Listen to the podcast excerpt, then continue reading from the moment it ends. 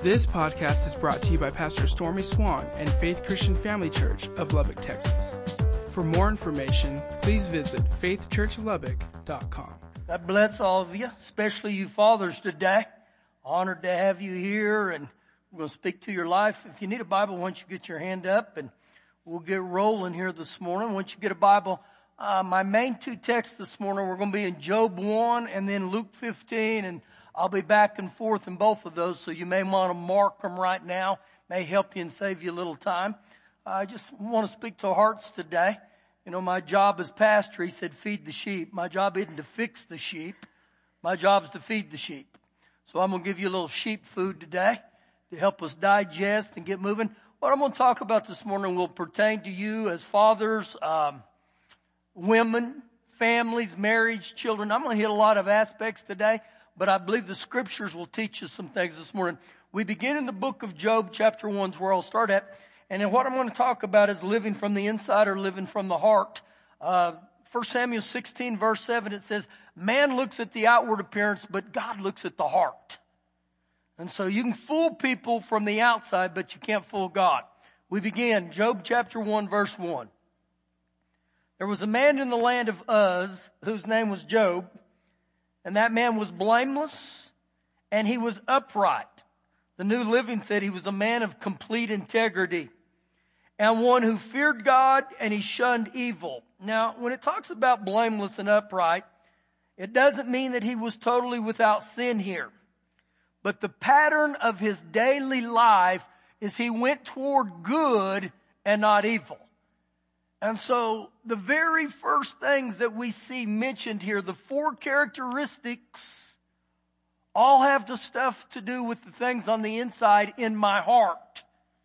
And so in Job's heart right here, when you read this, he was honest.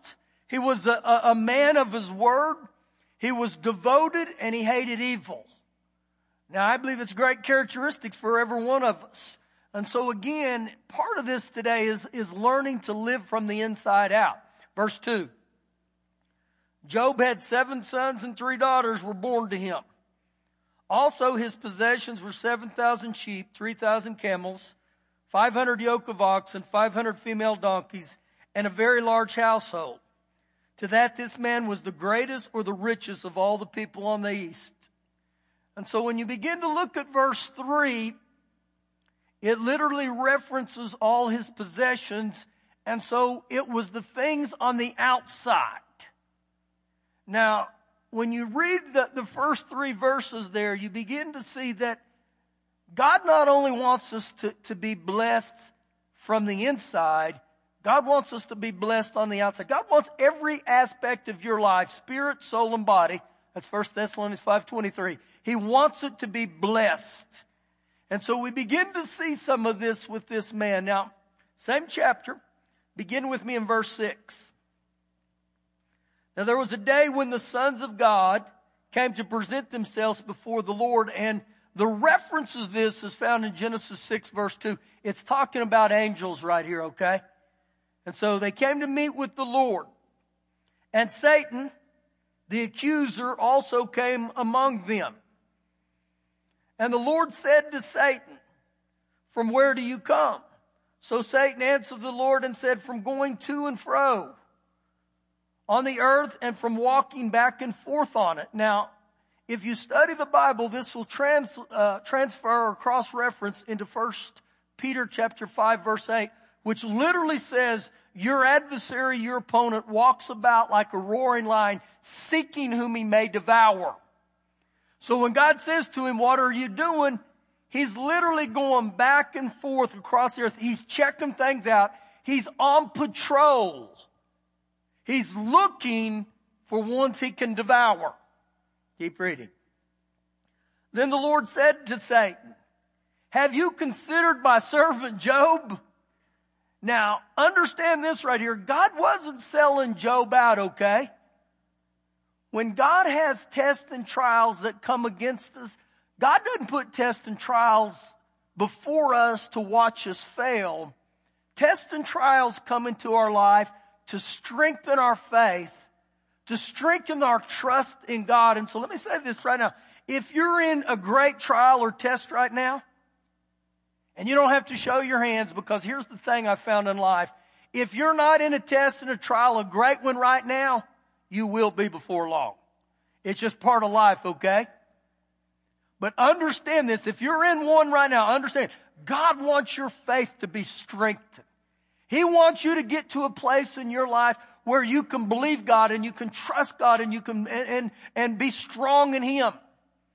Now, in saying that, think about this as a child, and this may relate to you.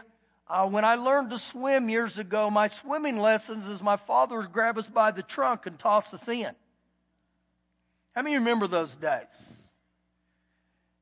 And again, my father would say, trust me. Now think about this. Would any father do that and just watch you go to the bottom? No.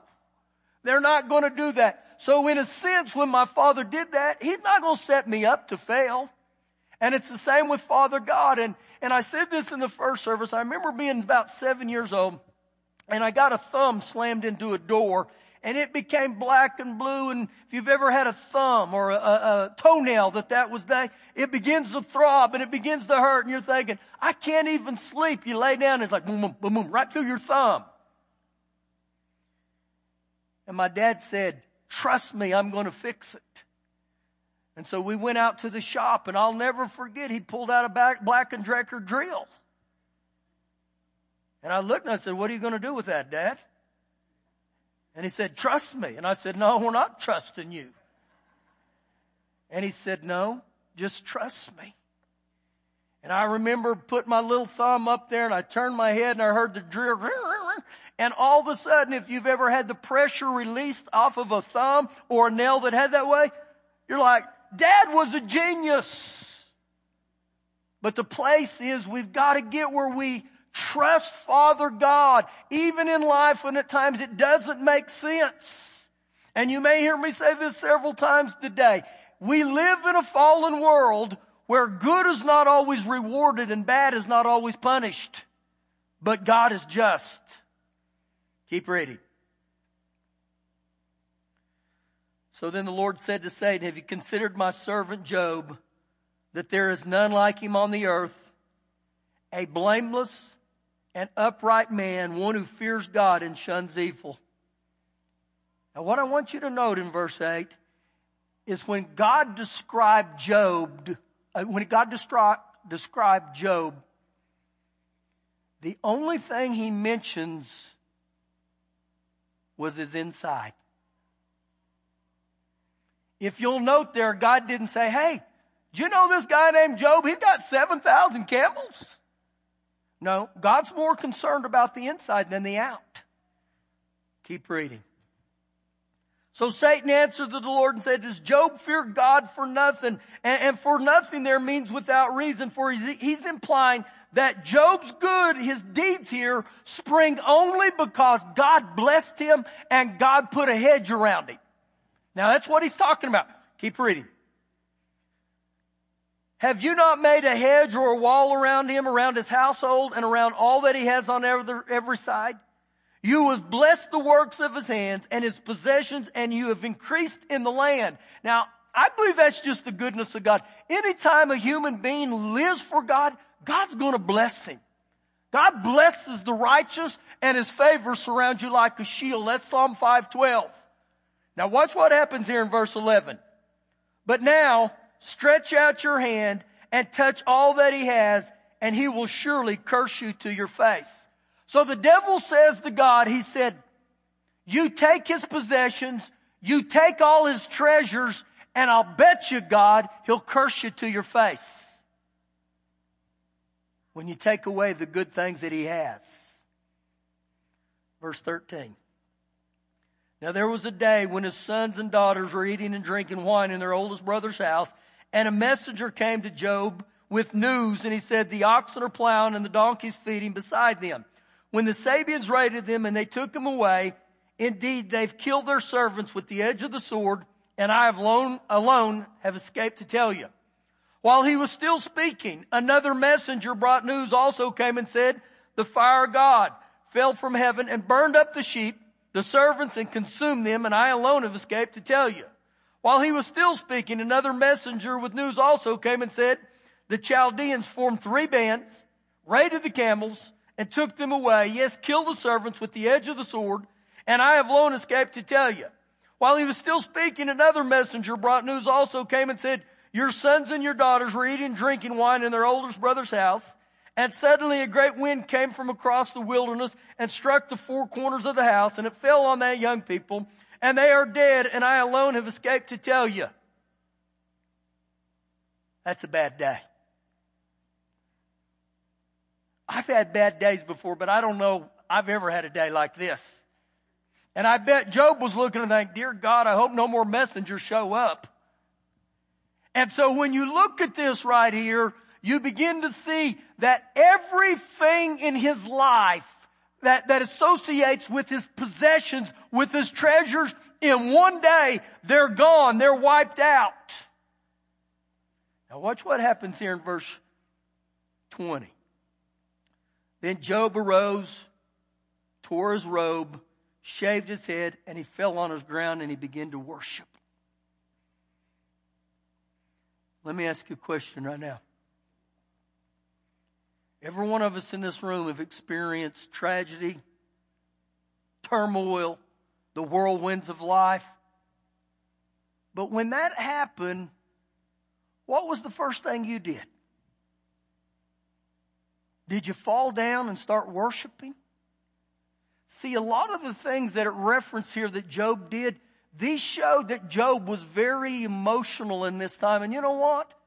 Many times as, as dads, as men, we're taught you don't show emotions. You don't do those things. But it's interesting that in, in Genesis 1, it said God created man in his own image. And so if we're created in God's image and we have emotions, God has emotions.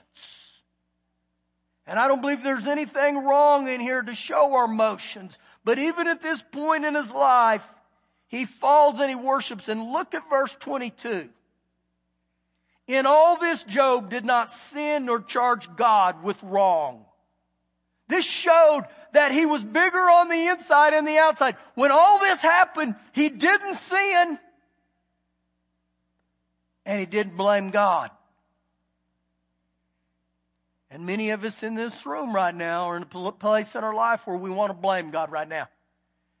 And so I want to talk to you about some things this morning that I believe will speak to our life. Go with me the book of Luke chapter 15. Luke chapter 15. And so the inside of Job was, was bigger than the outside. That was what was so important. And, and Job loved God for who God is, not what God gives. And he viewed God as his advocate, not his adversary.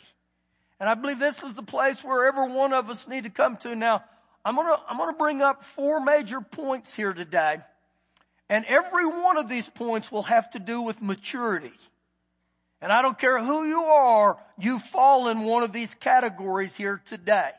So we begin in, in Luke 15 verse 11, the story of the prodigal son. Then he said a certain man had two sons. And the younger of them said to his father, Father, give me the portion of goods that fails me. So he divided to them his livelihood. Now, this is the first point right here. Give me. Give me. And we all start at this point regardless of who we are. When you look at this, whether biologically or spiritually, this is the starting point.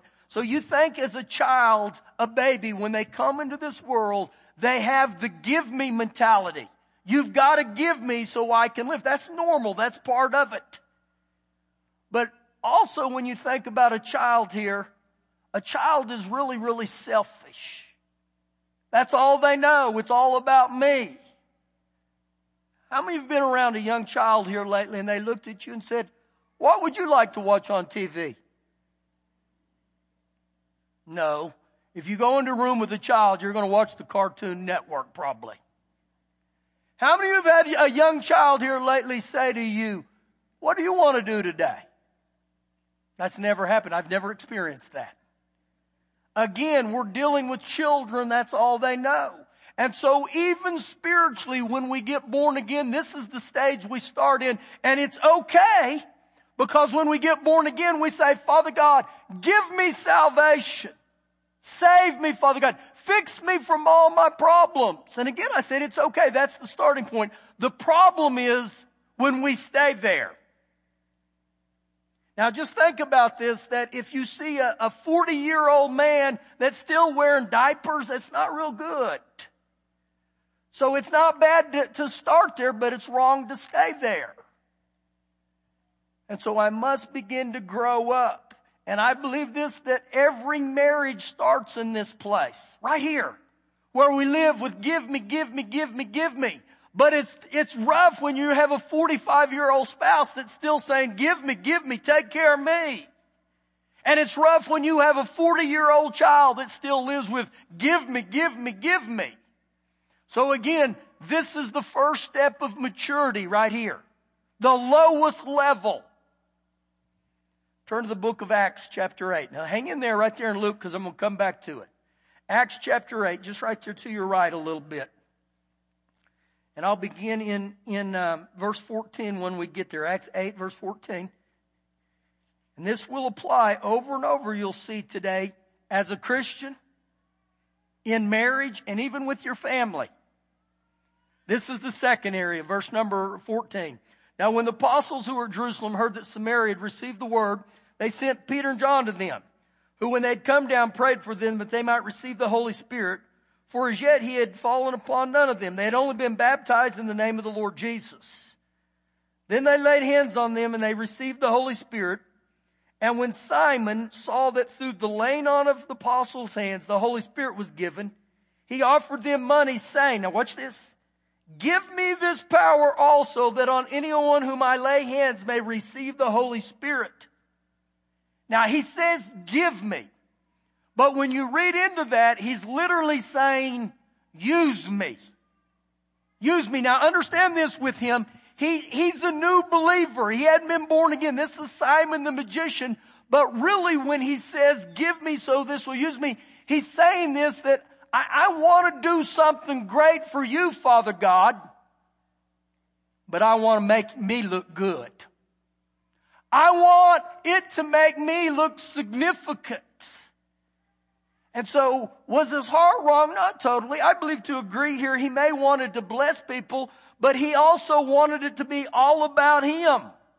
And so many times we say this, Father God, I want to do something for you, God, but I want to be noticed. Now this is the second area. How does this apply to marriage? Well, when we get into a marriage covenant, what happens is we have this, this thought, my spouse is supposed to make me happy. And when they don't make us happy, and understand this, the only one that can make me happy my whole life is God. So when they don't make me happy, we have this thought, I'm gonna do something in life that will make me happy. Now the use me stage right here is usually what happens in marriage in the first 10 years, and that's where the most divorces take place, right there, on the 10 year area. You know why? People are saying, they don't make me happy anymore. I'm gonna give you some brilliant insight today. God didn't create marriage to make you happy. And pastor, it's working. So why did God create marriage? Now get this. To kill you. And it's working. It's working rather good. What do I mean by kill? I'm not literally saying to put you to death physically, but what I am saying is God wants you to learn to die to yourself. Where there comes a place in your life where you prefer another person above yourself. And if marriage doesn't get you, then he'll let you have kids. And they'll get you. I don't mean that ugly, okay? But if you've been married for a period of time, you realize you die to self. I've been married 35 years and Jesus keeps killing me in marriage, which it's a good thing. And so when we begin to look at this right here, happiness occurs when a person learns to lay down their life for others. How do we know that? Even the Lord Jesus did the same thing. He said, I'll lay down my life for him. Go back to the book of Luke, chapter 15. Now, what we say a lot of times as you're going back there is we say, Bless me, Father God, bless me, bless me, bless me, so that I'll look good. But the mature person says this, Bless me, Father God, so that you look good. So that you look good. And in my own life, it's one of the greatest testimonies that I can have. I can get around people who saw me grow up. And they'll say, What happened? And all I can say, Jesus came into my life. Everything was Jesus. And this is the great one to me. I, this blesses me so much for the kingdom of God right here. They'll say, We never thought you would stay married more than a year. It's God. It's God. And so this is the place we all get to where we say, Lord, bless me, Father, so that you'll look good. So now we go to the third one. Luke 15, verse 13. So not many days after the younger son gathered all together, he journeyed to a far country, and there he wasted his possessions with prodigal living. But when he had spent all that, he rose a, a severe famine in the land, and he began to be in want or need. Then he went and he joined himself to a citizen of that country, and he sent him into the fields to feed the pigs. And he would gladly have filled the stomach with the pods that the pigs ate, and no one gave him anything. Now, listen real close to me right here. This guy, the prodigal son, he's a young Hebrew boy, okay? His life goes to the bottom of the barrel. It is spun out of control. It's of no good because we understand that when he went to work for this guy, this guy was a Gentile. This guy didn't know God. And so for a Jew to work for a Gentile, that was a bad thing. But even on top of that, for a Jew to be around a pig, that's no good. You don't get around pigs as a Jew, okay? That's why you don't see pigs eating baby back pork ribs. Gentiles do that. I do that, so. So this shows you right here how low he went. And a lot of times in life, this is where we get to. We get to a low, low spot in our life and it gets so bad. Now look what happens here in verse 17. But when he came to himself, he said, how many of my father's hired servants have bread enough and to spare and I perish with hunger? And so when you see this, when he came to himself, it literally means he searched within himself. He began to look in his heart. I found the same wording in the book of Jonah, chapter 2, verse 7. Jonah is in the belly of the whale, and his life is at a bad place, and he cries out to God. So in this one right here, you see the third area that he's talking about is search me. The thing we get to with search me here is the way I begin to search myself is I quit blaming other people for my problems and my circumstances. As long as I always blame other people for my problems and my circumstances, it is literally a maturity buster and it will keep you from progressing maturely. Right here. If I always blame, now I want you to think something right now in your own life. Just think here. When difficulty comes, who do I start blaming? And it's very easy to get into that trap. I said in the first service, I'd be in the NFL if it wasn't for that coach. Not. I would be doing this job or that job if it wasn't for that teacher. See, again, it's very, very easy to get caught up in the blame game.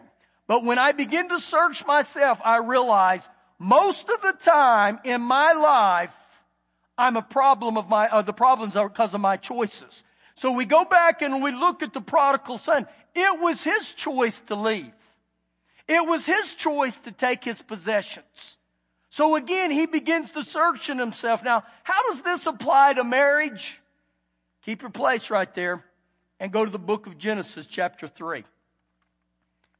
in Genesis chapter 3. This will give us a great, great insight of what I'm talking about here. Search me, Father God. Search me. Genesis 3 verse 9. Now this is after Adam and Eve had eaten the forbidden fruit, okay? They've already sinned. Then the Lord God called Adam and he said to him, where are you? Where are you? Now here's a thought for you through this. This is God. God knew where he was. Why does God ask him that? Because God wants to give him an opportunity to repent, to take ownership, to search his own heart. So keep reading. He said, where are you? So he said, I heard your voice in the garden. I was afraid because I was naked and I hid myself. And he said, who told you that you were naked? Have you eaten from the tree which I commanded you that you should not eat? Now right there, he's saying, have you done it? And he's given him an opportunity to repent, to confess, to say, I did it, I did it, I did it. But look what he does in verse 12. Then the man said, the woman. This is the first time in humanity that blame takes place. This was the first time in the marriage covenant that blame takes place. And Adam says, it's that woman. It's that woman. You know, I was doing pretty good in life just hanging around with the monkeys, kangaroos, the elephants. That woman. That woman. Now watch, keep reading here with me. That you gave me to be with. She gave me of the tree and I ate. Now think about what he does here. The two things that he does. Instead of searching me and saying, I blew it, Father God, he blames woman and then he said, it's the woman that you gave me. It's your fault, Father God. And so again, you see right here that if I don't blame another person, oftentimes we come back and we blame God. And some of you in the room right now, you blame God. But the problem in this situation wasn't God. God didn't hold a gun to Adam's head and say, eat that. Adam chose to do that. And now instead of owning up and taking responsibility for his actions and searching his own heart, he said it's easier to blame God. Now watch what the woman does. Verse 13. And the Lord God said to the woman, what is this you've done? And the woman said, it's the devil made me do it. So what do we have here? We have two people that they will not take responsibility for their actions. They don't come to a place where they say, search me, Father God. Now, if you've had cycles in your life where you blame people, you play the blame game over and over. How do I break the cycle? Go to Psalm 139. I want you to see this. This is what King David said. The 139th Psalm. And I'm going to read verses, verses 23 and 24 and, and, and just watch this right here, how powerful this is. This was King David's prayer and he said, search me, O God. Search me, O God. The Amplified says, thoroughly search me, O God, and know my heart. Examine my heart, investigate my heart. One translation says cross-reference my heart. So again, he's saying, search the inside of me, Father God. And know my anxieties, know my thoughts, and see if there's any wicked or offense way in me, and lead me or guide me in the way everlasting. What a prayer. Search my heart, oh Father God. I don't want to keep living this way. Now go with me back all the way to the book of Luke, chapter 15. Luke 15. And, and when we talk about searching our hearts, a lot of times the reasons we don't have the things that God start happening in our lives, because number one, pride. A person that's prideful is unteachable. And then we live with some things called insecurities and we don't want to step up to the plate and say, Lord, I got insecurities. Pastor, you got insecure. I got insecurities, guys. But a person that's insecure, he's unreachable. One's unteachable, the other's unreachable. Because they'll never search their hearts where they say, Father God, I need your help in this. Now understand again as you're turning there, this is how I got to learn to live my life. The only person I'm responsible for is me. My actions and my reactions. I'm, I'm not responsible for what Rich does. I'm only responsible for what I do. And so that eliminates the blame game. And when I begin to live this way, this is how I become bigger on the inside than the outside. This becomes a maturity process. Now we go to the last one. Luke 15, verse 18. This is the prodigal son again. And he said, I will arise and I will go to my father and I will say to him, Father, I have sinned against heaven and before you. Whew. This is a maturity locator right here. Now think just what he did. It's totally opposite than what Adam and Eve did. Remember, they say, it's my wife, it's you, Father God, it's the devil. Where right here, this guy takes full responsibility for his actions and his behaviors, and he said, I've sinned. I've blown it. I've done this and I've done that. And something happens with humility comes upon us and we repent and we take full ownership of my choices. I'm not blaming anybody else, Lord. I did it. And this is what he's saying. Now, watch verse 18 because this is the last one. Verse 19. And I am no longer worthy to be called your sons. Make me like one of your hired servants. Now, he says some things in there that are interesting. First, he says, Make me. That's a sign of maturity. Lord, make me. I, I surrender to you. Make me. You're the potter. I'm the clay. You're the creator. I'm the creation. And he said, I'm no longer to be called one of your sons, but understand this. In this room right here, when you give your heart to Jesus, you're a son and you're a daughter. But right here, his prayer is, make me into a great servant for the kingdom of God. Make me into a great servant in my marriage. Make me to a great servant with my children. And this is the place where every one of us need to come to where I say, Lord, make me. You make me, Father God, into a great servant. And when we begin to see the word servant here, a lot of times we don't want to get into that because in, in, Matthew 20 verse 26, the Lord Jesus said, the greatest among you is the servant. Now think about those words. Because in Matthew 20, 26, he said the greatest is the servant. And just two verses down, he said, I didn't come to be served. I came to serve. So the ultimate position of maturity in every one of us is to become a servant, to help other people in any way we can. Now, back to Job chapter 1, all the way back to where we started from. And as you're turning there, use me, Lord, so that you can be seen. Not that I can be seen. Lord, you use me. I'm going to give you a definition of character, and you may want to write this, write this down, okay? John Maxwell, who writes incredible books on leadership, John Maxwell said this about character. Character is closing the gap between knowing and doing. Let me say that one more time. Character is closing the gap between actually knowing and doing. See, many times we know what to do, we just don't do it. So we go all the way back to Job chapter 1, verse 2. Now, what we're going to do right here is I'm going to check your math abilities, okay? We'll see how well you did in math. Verse 2. And he had seven sons and three daughters were born to him. Seven plus three is, thank you. Verse 3. Also his possessions were 7,000 sheep, 3,000 camels, 500 yoke of oxen, 500 female donkeys, and a very large household, so that this man was the greatest of the richest of all the people of the east. Now, look at those numbers. Think about those numbers just a second. Then turn with me to the last chapter, it's chapter 42. We go all the way to the end. So what I'm doing right here is we remember this is the, the starting point of his life. We see what takes place here. Now we're at the end of his life. Watch what happens. Verse 12.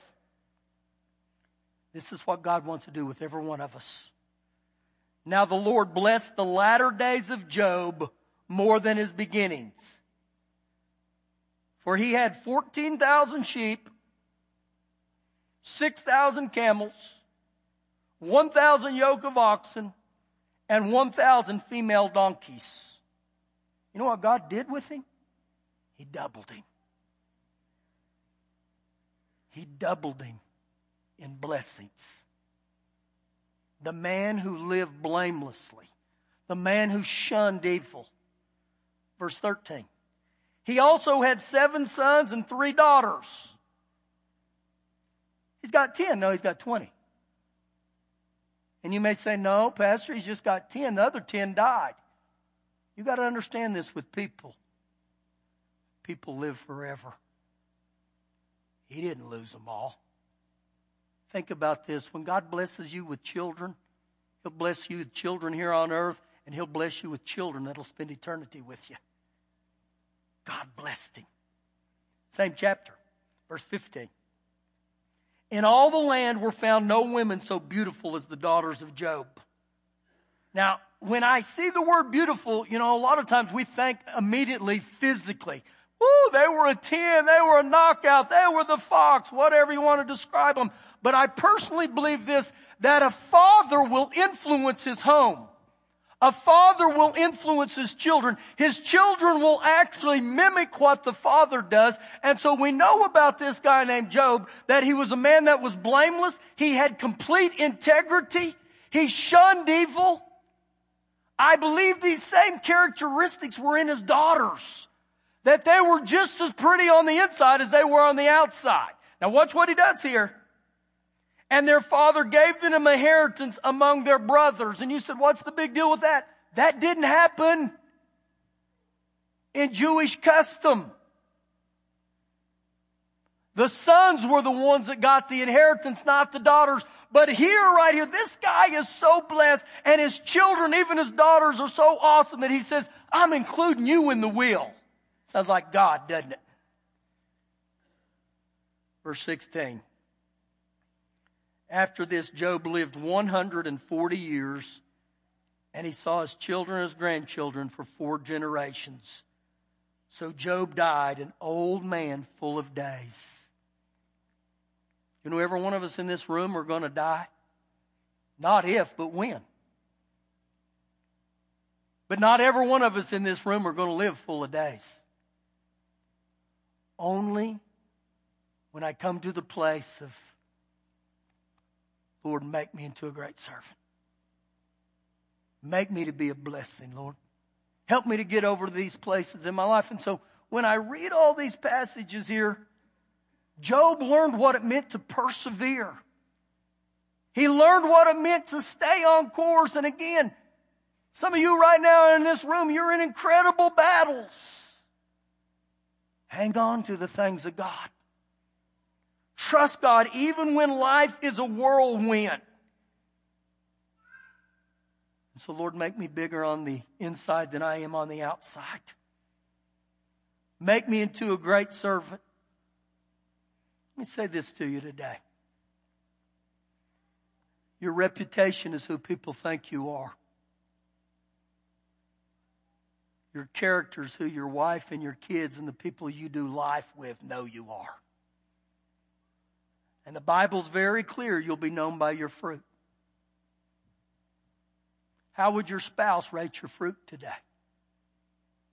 How would your children rate your fruit? How would people that you've done life with rate your fruit? And so here this morning, you may be right now in the give me, you may be in the use me, you may be in the search me, but every one of us need to get to the place where we say, Make me, Father God. Make me to a great servant. Thank you for listening today. For more information, please visit faithchurchlubbock.com.